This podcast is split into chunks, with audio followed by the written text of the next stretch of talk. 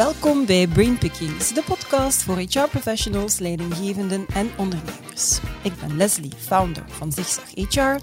En met Zigzag H R dagen we jou uit om jezelf en je vakgebied heruit te vinden. Abonneer je dus zeker op dit YouTube-kanaal of volg ons op jouw favoriete podcastkanaal.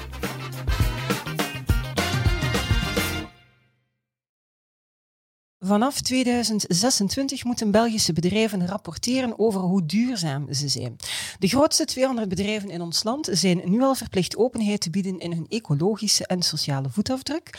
Maar met de komst van de Europese Corporate Sustainability Reporting Directive beoogt de Europese Commissie de informatieverplichtingen op het vlak van duurzaamheid uit te breiden. En dat zowel qua toepassingsgebied als inhoudelijk. De directive verplicht om al deze informatie op een gestandaardiseerde manier te publiceren en aan een onafhankelijke audit te onderwerpen. De rapporteringsplicht wordt gefaseerd ingevoerd en zal het makkelijker maken voor derden, zoals vakbonden, administraties, N G O's, kandidaten, om te zien hoe duurzaam bedrijven echt zijn. Wat moet jij daar als H R-professional over weten? Wel, dat kom je dus in deze podcast te weten dankzij Jan van Gysegem, partner bij Clays en Engels. Welkom. Dag Jan. Dag Leslie. Goedemorgen. Alles goed met jou? Zeer goed, blij om hier te zijn. Absoluut, maar ik ben ook blij dat jij hier bent voor de tweede keer ondertussen. Inderdaad, de tweede keer dat ik ja. in je hoofd mag kruipen, dus al een beetje bekend terrein voor mij ondertussen. Dus, uh, en daar zit veel informatie, heb ik al begrepen. Dat is zo. Keer. Ja. Goed. De Europese Corporate Sustainability Reporting Directive. Heel erg lang woord, vind ik persoonlijk, maar heeft als doel om de eerder vastgestelde rapporteringsverplichting uit de richtlijn niet-financiële rapportering te wijzigen. We gaan in deze podcast de nieuwe regels hè, overlopen met focus op wat relevant is voor H R-professionals. Vertel eens. Inderdaad, dus die uh, niet-financiële rapportering is iets dat we al kenden. Mm-hmm. Hè. Uh, was van toepassing op beursgenoteerde bedrijven, banken, verzekeraars met meer dan vijfhonderd werknemers. Mm-hmm. En die moeten dus uh, in hun jaarverslag niet alleen de cijfers toelichten, maar ook informatie geven over uh, de zaken waar we het vandaag gaan over hebben, onder andere over milieuaspecten, H R-aspecten. Nu, de Europese Commissie is uh, begonnen aan een grote drive om meer milieuwetgeving en klimaatwetgeving, mm-hmm. om, om, om die hele gedachte centraal te stellen. Hè. Vroeger was in Europese wetgeving, kwam milieu en, en sociale aspecten, dat kwam wel eens aan bod, mm-hmm. uh, vooral uh, gedreven vanuit het Europees Parlement. Maar nu heeft de Commissie eigenlijk al een aantal jaar gezegd, uh, von der Leyen en Timmermans, we gaan Uh, De, de klimaatopwarming eigenlijk als de motor van onze wetgeving gaan beschouwen. Mm-hmm. Dus we gaan daar rond uh, verder maatregelen nemen. En dit is er zo één van. Ja. Uh, men heeft gezegd, niet-financiële rapportering, dat is eigenlijk een, een slecht woord. Mm-hmm. Want als je natuurlijk aan bedrijven gaat opleggen om niet-financieel te rapporteren, uh, dat, dan klinkt het alsof dat is niet belangrijk. Het is niet belangrijk, het doet er eigenlijk niet toe. Ja. Dus uh, uh, we, gaan, we gaan een aantal vierletterwoorden gebruiken hè, in dit gesprek. Dus mm-hmm. dat was de... de uh, N F R D, hè, mm-hmm. de Non-Financial Reporting Directive. En daar, daar heeft men gezegd, uh, nee, we, we maken daarvan uh, een, een positief begrip. We gaan rapporteren over duurzaamheid. Hè. Mm-hmm. Dat is die Corporate Sustainability Reporting Directive. Mm-hmm. Dus we gaan uh, uh, duurzaamheid uh, centraal zetten in die rapportering. En men heeft meteen de link uh, in die wetgeving tussen, wat, wat is dat dan duurzaamheid? Mm-hmm. Hè? Duurzaamheid, sustainability, want dat is een woord dat zeer vlug in de mond wordt genomen. Yeah. Uh, wat is het precies? Uh, en het is E S G, uh, het is Environmental Social Governance. Governance komt erbij, uh, was, er, was er nog niet bij. Het was, het was al milieu, het was al een beetje sociaal. Nu komt daar duidelijk dat aspect governance bij. En uh, men, men gaat het definiëren. Mm-hmm. Men, men gaat heel in detail, en dat is waar men nu mee bezig is, Uh, lijsten maken van wat zijn dan die specifieke milieuaspecten waarover je moet gaan rapporteren, wat zijn dan die sociale aspecten waarover je moet gaan rapporteren en wat is die governance? Want mm-hmm. governance is een, is een heel breed begrip, ja. een containerbegrip, uh, maar men gaat, dat, uh, men gaat dat in detail gaan uitwerken. Mm-hmm. Oké. Okay. Zeg, en op welke ondernemingen is die richtlijn dan concreet van toepassing? Wel, dus het, het is natuurlijk van toepassing op die ondernemingen die al moesten mm-hmm. rapporteren onder die, die vorige richtlijn, maar het wordt nu uitgebreid. Uh, het wordt uitgebreid naar, en dat is het belangrijkste, naar alle grote ondernemingen, ook al zijn ze niet beursgenoteerd. Mm-hmm. Dus uh, tevoren was het uh, gereserveerd voor de, de beursgenoteerde bedrijven. Grote ondernemingen, dus je moet boven de tweehonderdvijftig werknemers zitten, uit veertig miljoen omzet, uh, twintig miljoen balans, twee van die drie criteria. Mm-hmm. Zit je daarboven, dan zit je er automatisch onder. Ook K M O's, volgens mm-hmm. dus het Europese begrip, vallen eronder als ze beursgenoteerd zijn. Ja, oké. Okay.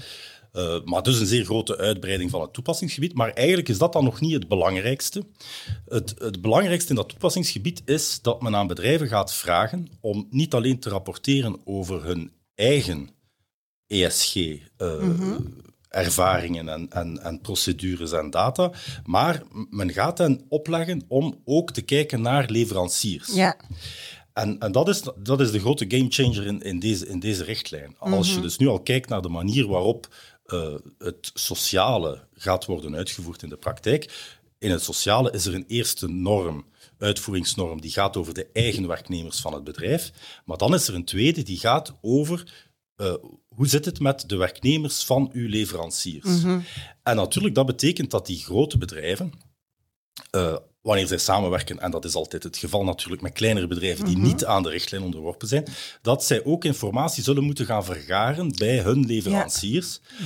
die dus ook onrechtstreeks, ook al vallen zij niet onder het toepassingsgebied uh, van de richtlijn, die ook uh, het effect van die richtlijn zullen voelen, ja. omdat zij ook die informatie aan hun leveranciers okay. zullen, aan hun, sorry, aan hun klanten zullen moeten bezorgen. Ja, dus iedereen mee in bad, daar komt het iedereen, op neer. Iedereen ja. mee in bad. En uh, je krijgt hier een soort rapporteringsformat dat op termijn, denk ik, zeer vertrouwd zal worden, ook in kleinere bedrijven. Ja, oké. Okay. Oh, oké. Okay. Um, ik onderbrak u niet? Nee, nee. nee. Oké. Okay. De, nu, de Europese Corporate Sustainability Reporting Directive, ik ga het woord nog een paar ja, keer in zijn totaliteit ja. toch gebruiken om het makkelijker in de mond ja. te kunnen krijgen. Het wordt gekenmerkt door het dubbele materialiteitsperspectief. Ja. Wat houdt dat in? Ja, men heeft willen zeggen van, kijk, als het gaat over E S G, hè, zijn er verschillende manieren om daarnaar te kijken.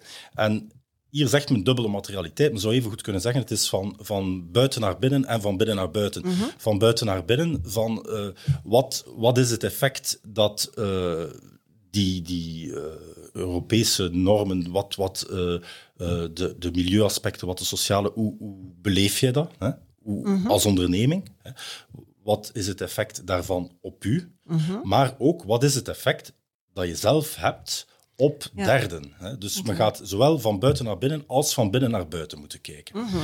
Uh, niet alleen specifiek van wat gebeurt er binnen mijn onderneming, maar, en, en dat is telkens het idee, uh, wat bereik ik met de activiteiten van mijn onderneming, wat zal de impact daarvan zijn uh, verder bij mijn klanten, bij mijn verschillende stakeholders, maar ook, hoe word ik zelf beïnvloed door misschien iets wat een leverancier doet, Uh, dat een impact kan hebben op de manier waarop ik werk. Ja. Als, als ik ergens een, een product koop van een leverancier dat op milieuvlak niet oké is, ja, dan heb ik een probleem. Mm-hmm. Als ik zelf een dergelijk product lever aan mijn klanten, hebben die klanten een probleem. Ja, oké. Okay. Heel helder. Nu, over welke informatie heel concreet moet er dan gerapporteerd worden? Ja, het is dus heel veel. Hè. Men gaat uh, daar zeggen van, ja, kijk, je moet rond duurzaamheid... Uh, Een, een globale rapportering hebben die duidelijk maakt wat dat jullie model is, wat jullie strategie is, hoe veerkrachtig het bedrijf is op het vlak mm-hmm. van duurzaamheid, wat zijn de kansen, wat zijn de plannen, wat zijn de doelen. Uh, je moet dus een, een, een, een geïntegreerd verslag gaan maken mm-hmm. over uh, wat uh, de, het bedrijf wenst te bereiken op het vlak van, van duurzaamheid. En dat moet dan gedetailleerd worden volgens een gans normensysteem dat men aan het uitwerken is, waarbij men voor elk van die drie aspecten, milieu, sociaal, governance, een hele vragenlijst gaat hebben. En mm-hmm. als men spreekt over milieu, dan gaat dat logischerwijze uh, na- natuurlijk over vervuilende producten, maar het gaat ook veel verder. Het gaat ook over lawaaihinder, het mm-hmm. gaat over licht, het gaat, het gaat over de hele impact die een bedrijf kan hebben op het milieu. Mm-hmm. Uh, sociaal gaat het dan ook een, een, een stuk verder natuurlijk. Hè. Men gaat eerst kijken naar uh, de tewerkstellingsvoorwaarden, worden mensen correct betaald enzovoort, mm-hmm. maar men gaat verder naar uh, gelijke kansen, men gaat naar opleiding, men gaat naar alles wat wordt gedaan voor uh, personen met een uh, handicap, voor uh, oudere werknemers, uh, inclusie, de, de maatregelen tegen uh, geweld en intimidatie op het werk. Men gaat kijken naar uh, de dialoog, de sociale dialoog. Mm-hmm. Uh, men gaat naar, kijken naar uh, gelijkheid, gelijk loon voor gelijk werk. En dat ook daar rond zal moeten worden gerapporteerd. Uh, men, men gaat dan natuurlijk ook kijken naar uh, eerbied voor de mensenrechten. En dan denkt men vooral natuurlijk aan, aan die, die, die leveranciers. Ja. Hè. Dus het is daar vooral dat uh, dat, dat soort aspecten zal, zal, uh, zal relevant worden. Hè. Het is niet voldoende dat je zelf je mensen correct te werk stelt, maar je gaat ook geen uh, producten of diensten aankopen bij leveranciers die dat niet zo ja, doen. Ja. Oké. Okay. Klinkt natuurlijk als heel veel rapportering. Langs de andere kant is het ook een uitnodiging om over al die zaken echt wel een, een visie te ontwikkelen, hè, als bedrijf daarmee bezig te zijn, toch? Ik, ik dat dat is absoluut zo. Ja. Dus veel bedrijven zeggen ons vandaag, en dat zal volkomen terecht zijn, als we, als we rond ons kijken, zien we dat allemaal, dat ze daar heel hard mee bezig zijn, ja. ook vandaag mm-hmm. al. Hè. En ik denk niet dat er bedrijven zijn die dit momenteel links laten liggen. Nee. Dat is natuurlijk niet zo. Maar wat er natuurlijk uh, nog niet is, is dat die... die um, Die, die rapportering is nu nog niet gestandaardiseerd. Mm-hmm. En dus elk bedrijf legt een beetje accenten, pakt dat zelf aan en, en, en vaak goed. Maar mm-hmm. nu gaat men in een, in een soort keurslijf gedwongen worden. Yeah. Yeah. En men gaat over al die verschillende aspecten moeten gaan, moeten gaan nadenken en inderdaad ook gaan rapporteren. Mm-hmm. Uh, dus dit brengt een, uh, een zeer grote datastroom op yeah. gang. Mm-hmm. Bedrijven gaan die data moeten verzamelen en ze gaan dat jaarlijks moeten doen. Het is ja. een jaarlijkse rapportering. Ja, ja, ja. Dus dat is toch nog een ander verhaal. Mm. Uh, en ik denk dat daar bedrijven misschien zich nu een beetje nog aan, uh, aan mispakken. Uh, in de zin van, uh, bedrijven zeggen, ja, duurzaamheid, uh, E S G, we zijn daar al mee bezig. Mm-hmm. Ja, misschien wel. Uh, maar uh, heb je het allemaal al op die manier in kaart gebracht? Mm-hmm. Uh, weet je wat de informatie is die daarover beschikbaar is in het bedrijf? Uh, waar zit die informatie? In welke systemen zit ja, ze? Ja, ja. Uh, en, en kan je ze makkelijk uh, in een rapport, in de vorm van een rapport gieten? Dat zal beantwoorden aan de vereisten uh, van, de, van de Europese Commissie. Ja. En door dat te standaardiseren gaan twee bedrijven uit een gelijkaardige sector met elkaar vergeleken hè, kunnen worden. Maar die, daar stopt het ook nog niet, want ze moeten eigenlijk ook nog gecontroleerd worden door een erkende en onafhankelijke auditor. Wat ja. eigenlijk tot, tot, tot heden bij de huidige niet-financiële verklaring, dat was niet het geval. Hè. Wat, wat is Inderdaad, daar zo het ja, dat is voor mij de tweede van? grote ja. gamechanger. Ja. Dus als ik sprak daar straks, dus de eerste grote gamechanger is het feit dat je niet enkel kijkt naar het bedrijf, maar naar de hele waardeketen. Mm-hmm.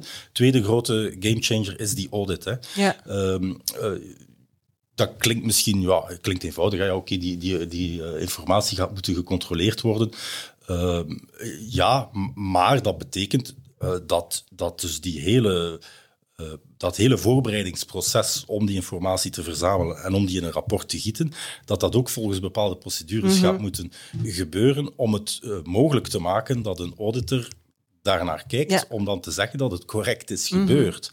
Mm-hmm. Um, dus dat brengt een hele industrie op gang. Uh, dat, en dat zie je vandaag. De, de grote auditors uh, hebben vandaag die, die, die afdelingen al en gaan die nu uitbreiden, zijn daar allemaal mee bezig mm-hmm. om dit verder uit te breiden en op poten te zetten. En je gaat daar, zoals je natuurlijk hebt rond de financiële rapportering, uh, je gaat daar de twee activiteiten krijgen. Je gaat enerzijds uh, de consultancy krijgen van, vanuit uh, grote kantoren om bedrijven te helpen om die procedures op poten te zetten, mm-hmm. om ervoor te zorgen dat die data correct kunnen worden verzameld en kunnen worden gerapporteerd. En je gaat dan aan de andere kant uh, de, de echte audit krijgen, de, de, de mensen die jaarlijks gaan komen checken, mm-hmm. of dat inderdaad wel uh, correct, uh, correct is gebeurd. Ja, oké. Okay. Dus voor hetzelfde geld worden dat dan ook knelpuntberoepen, want iedereen zal een beroep willen doen op deze actoren. Dat is, dat is ja, absoluut ja. zo. Dat is, mm-hmm. dat is een zeer grote industrie die, mm-hmm. die, uh, die momenteel uit, uit de grond wordt gestampt. Ja. Ja. Oké.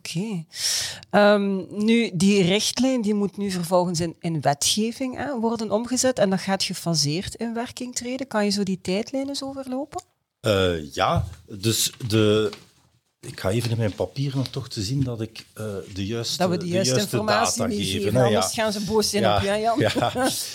um, dus in tweeduizend vijfentwintig mm-hmm. moeten de bedrijven die nu al onder die niet-financiële rapporteringsrichtlijn uh, zitten, die moeten uh, onder het nieuw systeem komen. Mm-hmm. Dus die moeten naar de, de, de C S R D uh, overstappen. Dus tweeduizend vijfentwintig uh, wil zeggen publicatie van hun verslag in tweeduizend vijfentwintig over tweeduizend vierentwintig. vierentwintig ja.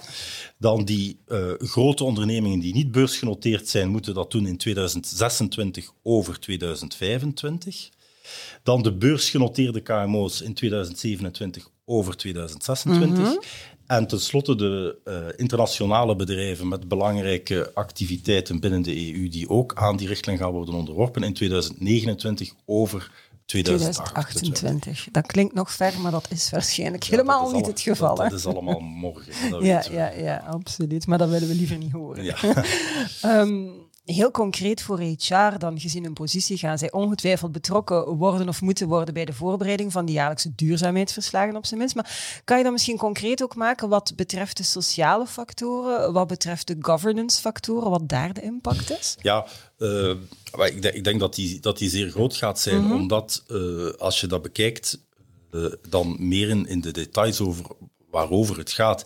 Ja, dat hele milieuluik natuurlijk, uh, dat is uh, voor, de, voor de ingenieurs wellicht in het bedrijf, maar dat H R-luik, ja, uh, social en, en governance, dat, dat zal bij de H R-professionals liggen. Dat gaat over data die uit de H R-systemen moet worden getrokken. Mm-hmm. Hè? En... Uh, Dat is zo. Dat, dat zijn zaken die men binnen H R uh, natuurlijk kent. Hè. Men, men moet uh, een, een plan voor oudere werknemers maken. Men moet nu een opleidingsplan maken. Uh, de, de, dus dat soort dingen bestaan al. Mm-hmm. En, en als je diezelfde gegevens dan in een andere vorm hier moet geven, ja, die gegevens zullen wellicht ook wel al beschikbaar zijn. Mm-hmm. Maar je moet natuurlijk een proces hebben uh, dat uh, bestand zal zijn tegen die audit. Dus d- ja. daar... Daar zal wel wat druk komen op die, uh, op die H R-systemen, om die mm-hmm. informatie systematisch uh, te verzamelen, om ervoor te zorgen dat die informatie correct is en om ervoor te zorgen dat die informatie kan worden geaudit. Ja. Dus uh, dat is zeker een, een, een, een, iets, iets wat een zeer grote impact gaat hebben mm-hmm. op de, op de H R-systemen in de grote bedrijven. Bovendien gaat de H R dan betrokken worden, toch denk ik, als specialist, om ook die informatie te gaan verzamelen mm-hmm. bij de, de kleinere bedrijven, wanneer het gaat ja. over de leveranciers, die misschien niet met die richtlijn al vertrouwd zullen zijn. Dus uh, men gaat daar, denk ik, moeten een beetje uh, de, de leveranciers mee gaan begeleiden om ervoor te zorgen dat die informatie tot bij, uh, hen tot, tot, uh, tot bij het bedrijf ja. komt. Ja. Ja. Inhoudelijk, ja, ik heb al een beetje aangegeven waarover het gaat als ik het, uh, als ik het heb over de, uh, de sociale informatie. Die governance-informatie mag je ook niet onderschatten. Uh, en daar zitten toch ook wel een aantal belangrijke uh, H R-aspecten in. Dus uh, informatie die daarbij gaat aan bod komen is zeker samenstelling van raden van bestuur, mm-hmm. van management, diversiteit ja. in, in management, loonbeleid uh, binnen de onderneming, loonbeleid voor het management, de K P I's, mm-hmm. K P I's rond... Uh, E S G. En dat is denk ik ook iets wat een enorme impact zal hebben. Absoluut. Want het, het, uh, ja, een van die rapporteringsvereisten is natuurlijk in welke mate de, de bonusdoelstellingen binnen het bedrijf worden gekoppeld aan uh, factoren uh, van E S G. Mm-hmm. En daarmee gaat natuurlijk ook enorm de druk stijgen om ja, dat ja. ook daadwerkelijk te gaan doen. Hè. Uh, het bestaat al natuurlijk in bedrijven, hè, maar hier gaat daar een rapportering rond gecreëerd worden die dat allemaal meer visibel maakt mm-hmm. en die er wellicht zal voor zorgen dat het, uh, dat het nog meer dan, dan vandaag het geval zal zijn. Mm-hmm. En dan daar rond, uh, er zal ook rapportering zijn uh, rond bedrijfsethiek, bedrijfscultuur, uh, waarde van het bedrijf, uh, ook de procedures die er zijn om die waarden in stand te houden. Dus mm-hmm. uh, alles wat we vandaag horen rond die kro- klokkeren, sorry, klokkenluiders. Ja. Uh, die, ja, dat gaat ook allemaal... Uh, wat, wat is de procedure? Wie zijn? Enzovoort. Daar gaat rond moeten worden uh, gerapporteerd. Mm-hmm. Dus daar komt echt een, een, een bijkomende laag. Ja, oké. Okay. Nu, deze directive bepaalt ook dat het management van een onderneming de werknemersvertegenwoordiging zou moeten informeren en met hen gaan moeten spreken. Bespreken liever welke duurzaamheidsinformatie verzameld moet worden en op welke manier dat die geveerd is. Dat betekent dan ook dat dat op de ondernemingsraad besproken zal moeten worden. Ja, dus uh, dit, dit wordt een onderdeel van die uh, fameuze jaarlijkse vergadering waarop ja. uh, de cijfers worden uh, toegelicht. En ja, uh, dat, uh, dat, zal een, uh, dat zal een belangrijk onderdeel daarvan mm-hmm. worden. Uh, men moet daarover in dialoog gaan, men gaat mm-hmm. dat moeten toelichten. En ik kan mij inbeelden dat dit in, in, in een aantal bedrijven... Uh, Concreet betekent, uh, trek maar een extra dag uit voor, Absoluut, u, voor uw jaarlijkse ja. vergadering ja. met de ondernemingsraad. Hè. En, en dag één is de financiële informatie en dag twee is de, is de, de niet-financiële, mm-hmm. is de, de, de duurzaamheidsrapportering. Uh, ook omdat dat natuurlijk, uh, ja, het heeft... Uh, betrekking op allerlei aspecten van het bedrijf, hè. Uh, wat we daar straks al bespraken, dus de E, de S, de G. Mm-hmm. Uh, maar, maar ook die rapportering zal, denk ik, voor de werknemersvertegenwoordigers uh, direct zeer uh, begrijpelijk zijn. Het zijn allemaal zaken waar zij in, in, in de praktijk mee te ja. maken krijgen ja. uh, en, en waar zij dus zeer, zeer, zeer mee vertrouwd zullen zijn en waar zij ook zeer veel vragen zullen kunnen rond hebben. Mm-hmm. Zeggen, zijn er dan zo nog zaken die in de pipeline zitten, andere initiatieven die we, die we toch maar best op de radar Ja, de hebben? andere, uh, en het is weer een, een, een vierletter woord, hè, dus uh, er, komt, er komt nog eentje aan, dat is de C S D D, mm-hmm. hè, dat is de Corporate Sustainability Due Diligence richtlijn. Mm-hmm. Mm-hmm. En dat gaat een beetje in diezelfde filosofie van uh, de waardeketen. Uh, Daar gaat men aan echt de allergrootste bedrijven. En hier spreek ik over bedrijven met uh, minstens vijfhonderd werknemers, honderdvijftig miljoen omzet. Mm-hmm. Uh, aan die bedrijven gaat men ople- uh, opleggen om niet alleen informatie te gaan verzamelen bij leveranciers, maar ook om daar een due diligence te gaan doen.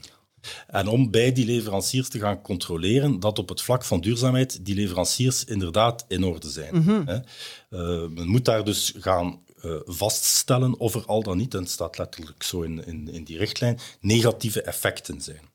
En als er negatieve effecten zijn op het vlak van duurzaamheid, dan moet men uh, als bedrijf aangeven, well, ja, wat ga je daaraan doen? Dus het zij natuurlijk met die leverancier in dialoog gaan om die negatieve effecten op te heffen, mm-hmm. het zij niet langer met die leverancier samenwerken. Uh, samenwerken. Uh, Die richtlijn gaat dan nog een stuk verder, want dat is de eerste richtlijn waarin uh, op vennootschapsrechtelijk vlak dan uh, de zorgplicht van de bestuurders zou worden uh, in zoveel woorden vastgelegd. Dus daar mm-hmm. zou worden uh, uh, in, in bepaald dat uh, bestuurders niet in het belang van de onderneming, dat dat weten we, hè, moeten handelen, hè, uh, maar dat bij de beoordeling van hun aansprakelijkheid dat men altijd ook rekening moet houden met de duurzaamheidsdoelstellingen. Uh, uh, met de duurzaamheidskwesties op korte, middellange en lange termijn. Mm-hmm. Uh, dus dat zou ook wel een, een, een grote vernieuwing zijn uh, van, ons, uh, uh, van ons recht. En dat komt er ook aan in de loop van, van dit jaar, zo die worden van gestemd. Van dit jaar, ja, ja. Ja, ja. Met dan natuurlijk ook weer de ja, tijd weer om het om te zetten ja, ja, ja. En, enzovoort. Okay. Maar uh, eigenlijk, om, als, je, als je daarnaar kijkt... Uh, uh, Vergelijk het een beetje met de G D P R, die we nu al kennen, ook een vierletterwoord. Binnenkort of dit jaar vijf jaar? Wanneer, dit jaar vijf, dit jaar, jaar, vijf jaar, ja, inderdaad. Ja. Feest. Dus, feest, feest voor de G D P R. um, maar uh, da- daar ook, hè, G D P R, we wisten allemaal wel dat privacy belangrijk was mm-hmm. en dat dat een, een aandachtspunt is. Maar ik denk dat niemand van ons had kunnen vermoeden wat dat de impact is van zo'n wetgeving die uh, over, ons, over ons komt en wat dat, dat allemaal meebrengt aan, mm-hmm. aan paperasserij ja, en aan, ja. aan, uh, aan rapporteringsverplichtingen en, en hoe het, uh, het eigenlijk de volledige werking van een onderneming kan, kan doordringen. Mm-hmm. Dat is wat de, die G D P R heeft gedaan. Ik ben er zelf van overtuigd dat uh, dus die C S R D en die C S D D C S D D, uh, dat op hun beurt ook zullen doen, op andere ja. vlakken. En dus dat het uh, opnieuw, hè, uh, privacy en, en G D P R, uh, hier duurzaamheid en C S R D. We waren al bezig met duurzaamheid, zeker. Mm-hmm. Maar nu gaan we ons inderdaad moeten gaan bezighouden met specifiek die C S R D en de manier waarop uh, de ja. Europese wetgever die invult. Oké. Okay. Om af te sluiten, Jan... Als we nu zo de belangrijkste tips zouden moeten meegeven aan H R-professionals, want en twintig zesentwintig, dat lijkt nog lang, maar hè, je hebt al een paar keer aangegeven, onderschat dat niet. Hè. Wat kan je hen nu aanbevelen? Wat, wat zijn zaken dat ze nu best al mee starten, bijvoorbeeld? Ja, ik denk dus de H R-mensen uh, in, in de bedrijven die uh, aan die richtlijn onderworpen zijn, ja, die, die zullen mee in, in, in het bad getrokken worden mm-hmm. nu al, hè, uh, want daar zijn we... Daar, daar is men in het voorbereidingsproces om die, om die rapportering op poten te zetten. Uh, dus dus uh, ik, ik denk dat, uh, dat zij al, al, al weten uh, dat het eraan komt. Uh, in de kleinere ondernemingen, en uh, dat zijn dan de ondernemingen waar, die, die nu zouden denken van ja, maar niet voor ons. Mm-hmm. Ik denk dat het daar wel belangrijk is dat ja. men daar toch eens begint naar te kijken. En ja. dat men uh, zich voorbereidt op de vragen die zullen komen. Mm-hmm. Uh, Dus het allerbelangrijkste is daar, denk ik, de, de data. Hè. Mm-hmm. Uh, weten we goed welke data we hebben, in welke systemen die zitten en, en hoe we die makkelijk kunnen uh, tevoorschijn halen als ons mm-hmm. vragen worden gesteld. Uh, de procedures om daar een zekere uh, ja, controle over te krijgen, om te zorgen dat die data correct zijn en, mm-hmm. en dat men dat dus aan, aan een auditor kan, uh, uh, kan, kan meegeven. Uh, dat denk ik dat de, de, de belangrijkste punten ja. zijn om, om, om nu werk van te maken. Uh, er is nog wel wat tijd. Die uitvoeringsnormen die komen uh, dit jaar. Dus daar bestaan al ontwerpen van. Mm-hmm. Uh, die zouden tegen de zomer finaal zijn. Ja. En op dat moment denk ik dat het nuttig is om die, om die eens ter hand te nemen en, ja. en, en door te nemen en te kijken van ja, waar, staat, waar staat ons bedrijf en welke informatie hebben ja. we, welke, welke moeten we verzamelen en, en hoe kunnen we dat doen. Ja, dus tegen de zomer gaan ze eigenlijk dat kader hebben en zouden ze er best toch al aan beginnen en niet zoals... iedereen dat wel doet uitstellen ja. tot het net niet in brand staat en dan beginnen blussen. Uh, ja, ik denk dat dan vervelend wordt, omdat dat ik denk dat je dan uh, op een bepaald moment zo'n lange vragenlijst gaat krijgen ja. uh, uh-uh. van de leverancier, waar je echt geen zin hebt om op te antwoorden op het moment dat je met honderd en één andere dingen bezig ja, ja. bent, en waarvan dat je gaat zeggen van ja, nee, ik, ik heb daar nu geen tijd voor, maar je gaat er tijd moeten voor maken. Want de gevolgen gaan... De gevolgen zullen, ja. zullen, zullen, zullen, uh, zullen moeilijk zijn, want ja. Als, ja, een bedrijf dat geen informatie krijgt van een van haar leveranciers, ja, uh, gaat daar niet mee samenwerken. Uh, voilà. voilà. Ja, ja, ja. Oké. Okay. Dankjewel. Heel helder toegelicht. Merci daarvoor, Jan. Met veel plezier. Dankjewel ook uh, aan jullie om te kijken of om te luisteren. Vond je deze podcast interessant? Vertel dat dan natuurlijk aan zoveel mogelijk mensen verder. Heb je honger naar meer? Weet dat er nog heel veel podcasts te beluisteren en te bekijken zijn. Onder andere van de mensen van Kluis en Engels op jouw favoriete podcastkanaal of op ons YouTube-kanaal. Allerbelangrijkste, weten jullie natuurlijk al, it's a great time to be in H R. Tot de volgende.